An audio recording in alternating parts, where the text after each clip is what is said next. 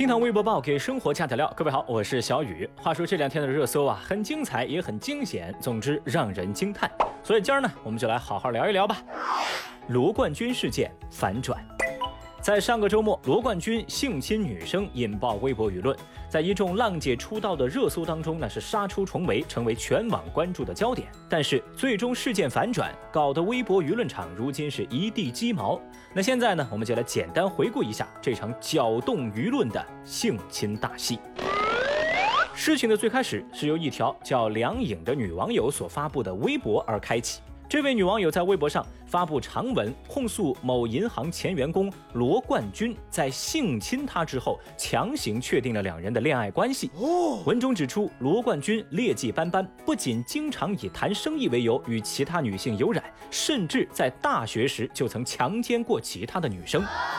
爆料女生自称，为了曝光罗冠军这个禽兽，她还特意花了大价钱买了这条热搜，让更多人看到这条消息。来，我们再看恋爱强奸、蓄意谋害、P U A、出轨嫖娼。对于自媒体营销号来说，只要事件当中有上述关键词的一个，基本上就可以预定十万加了。而这位女网友梁颖在微博上对罗冠军的控诉，把上述词汇一个不落全给占满了。所以说接下来会发生什么，手机边的各位也都猜到了吧。各路大 V 营销号纷纷转载这篇博文，而微博上自然而然就充斥着愤怒、指责和暴力。舆论风向由大 V 们和自媒体们先带起一波节奏，他们一边声援梁颖，说小姐姐加油，我们和你在一起，又一边怒怼那些追问证据的吃瓜群众，哪有女孩子会用抹黑自己清白的方式去栽赃别人呢？然后啊，这中间还有一些神奇的表演跟操作，恕小雨脸皮实在不够瓷实啊，我实在演不出来，在此咱就略过吧。总之就是在部分大 V 和营销号的推波助澜之下，这事儿是越闹越大，部分键盘侠的传统异能再次准时上线，他们人肉出了罗冠军的所有隐私信息。此间舆论上是几经攻防，终于罗冠军本人在微博上发声，他表示这段时间自己的生活受到了极大的影响，自己已经是社会性死亡了。他和梁颖的感情纠纷并不是在这段时间发生的，而是在年初。这半年来，他已经搬家了三次，工作换了三个，现在就希望公检法能够加快办案速度，尽快给自己一个背书。警方目前已就此事展开调查，而法院也受理了罗冠军和梁颖的网络侵权责任纠纷案。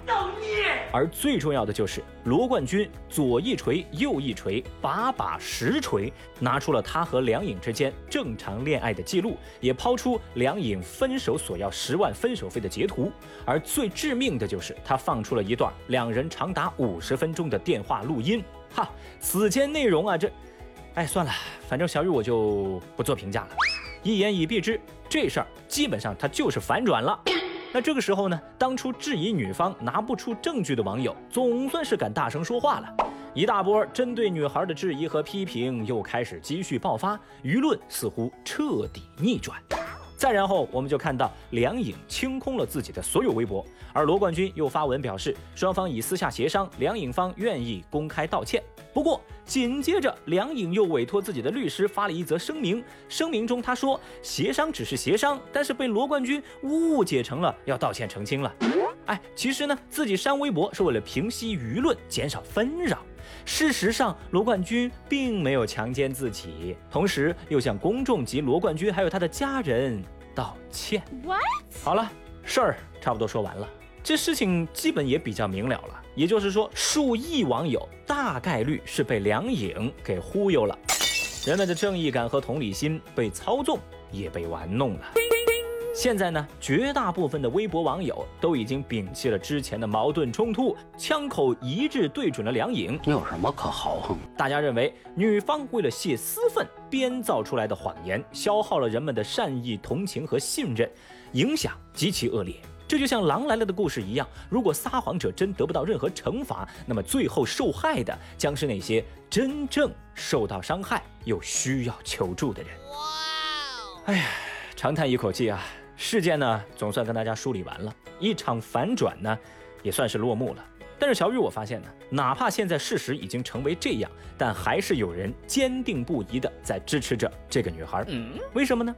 我猜哈，不是因为他们不相信证据，而是他们根本不在乎事情的真相。他们只是在宣泄情绪而已，他们只是想树立性别对立罢了，他们不过是为了关注，为了流量，为了挣钱，一百块钱都不给我。所以呢，最后的最后，小雨也有一些真心话想跟大家说一说。当真相变成了一种概念，而客观事实都不再重要的时候，我们真的要开始警惕。无论这个人是谁，无论是梁颖，无论是狗精，或是我们中的任何一个人，假如我被伤害了，我就有资格去玩弄舆论了吗？我就可以利用信息差去误导公众情绪了吗？在受到伤害之后，要做的是依法维权。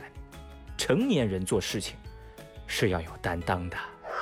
那既然说到了担当啊，有个事儿不得不提，这件事情已经过去了四年，至今无人认领，这也拷问着肇事者的良心和担当。四年前，在四川遂宁，周先生的妻子推着不满一岁的女儿散步时，一个健身铁球从天而降，直接砸中了孩子，最终导致孩子抢救无效死亡。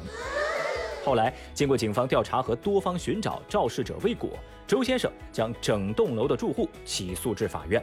最近法院判决，整栋楼中除了家中确实无人居住的房屋之外，其余每个住户要补偿周先生三千块。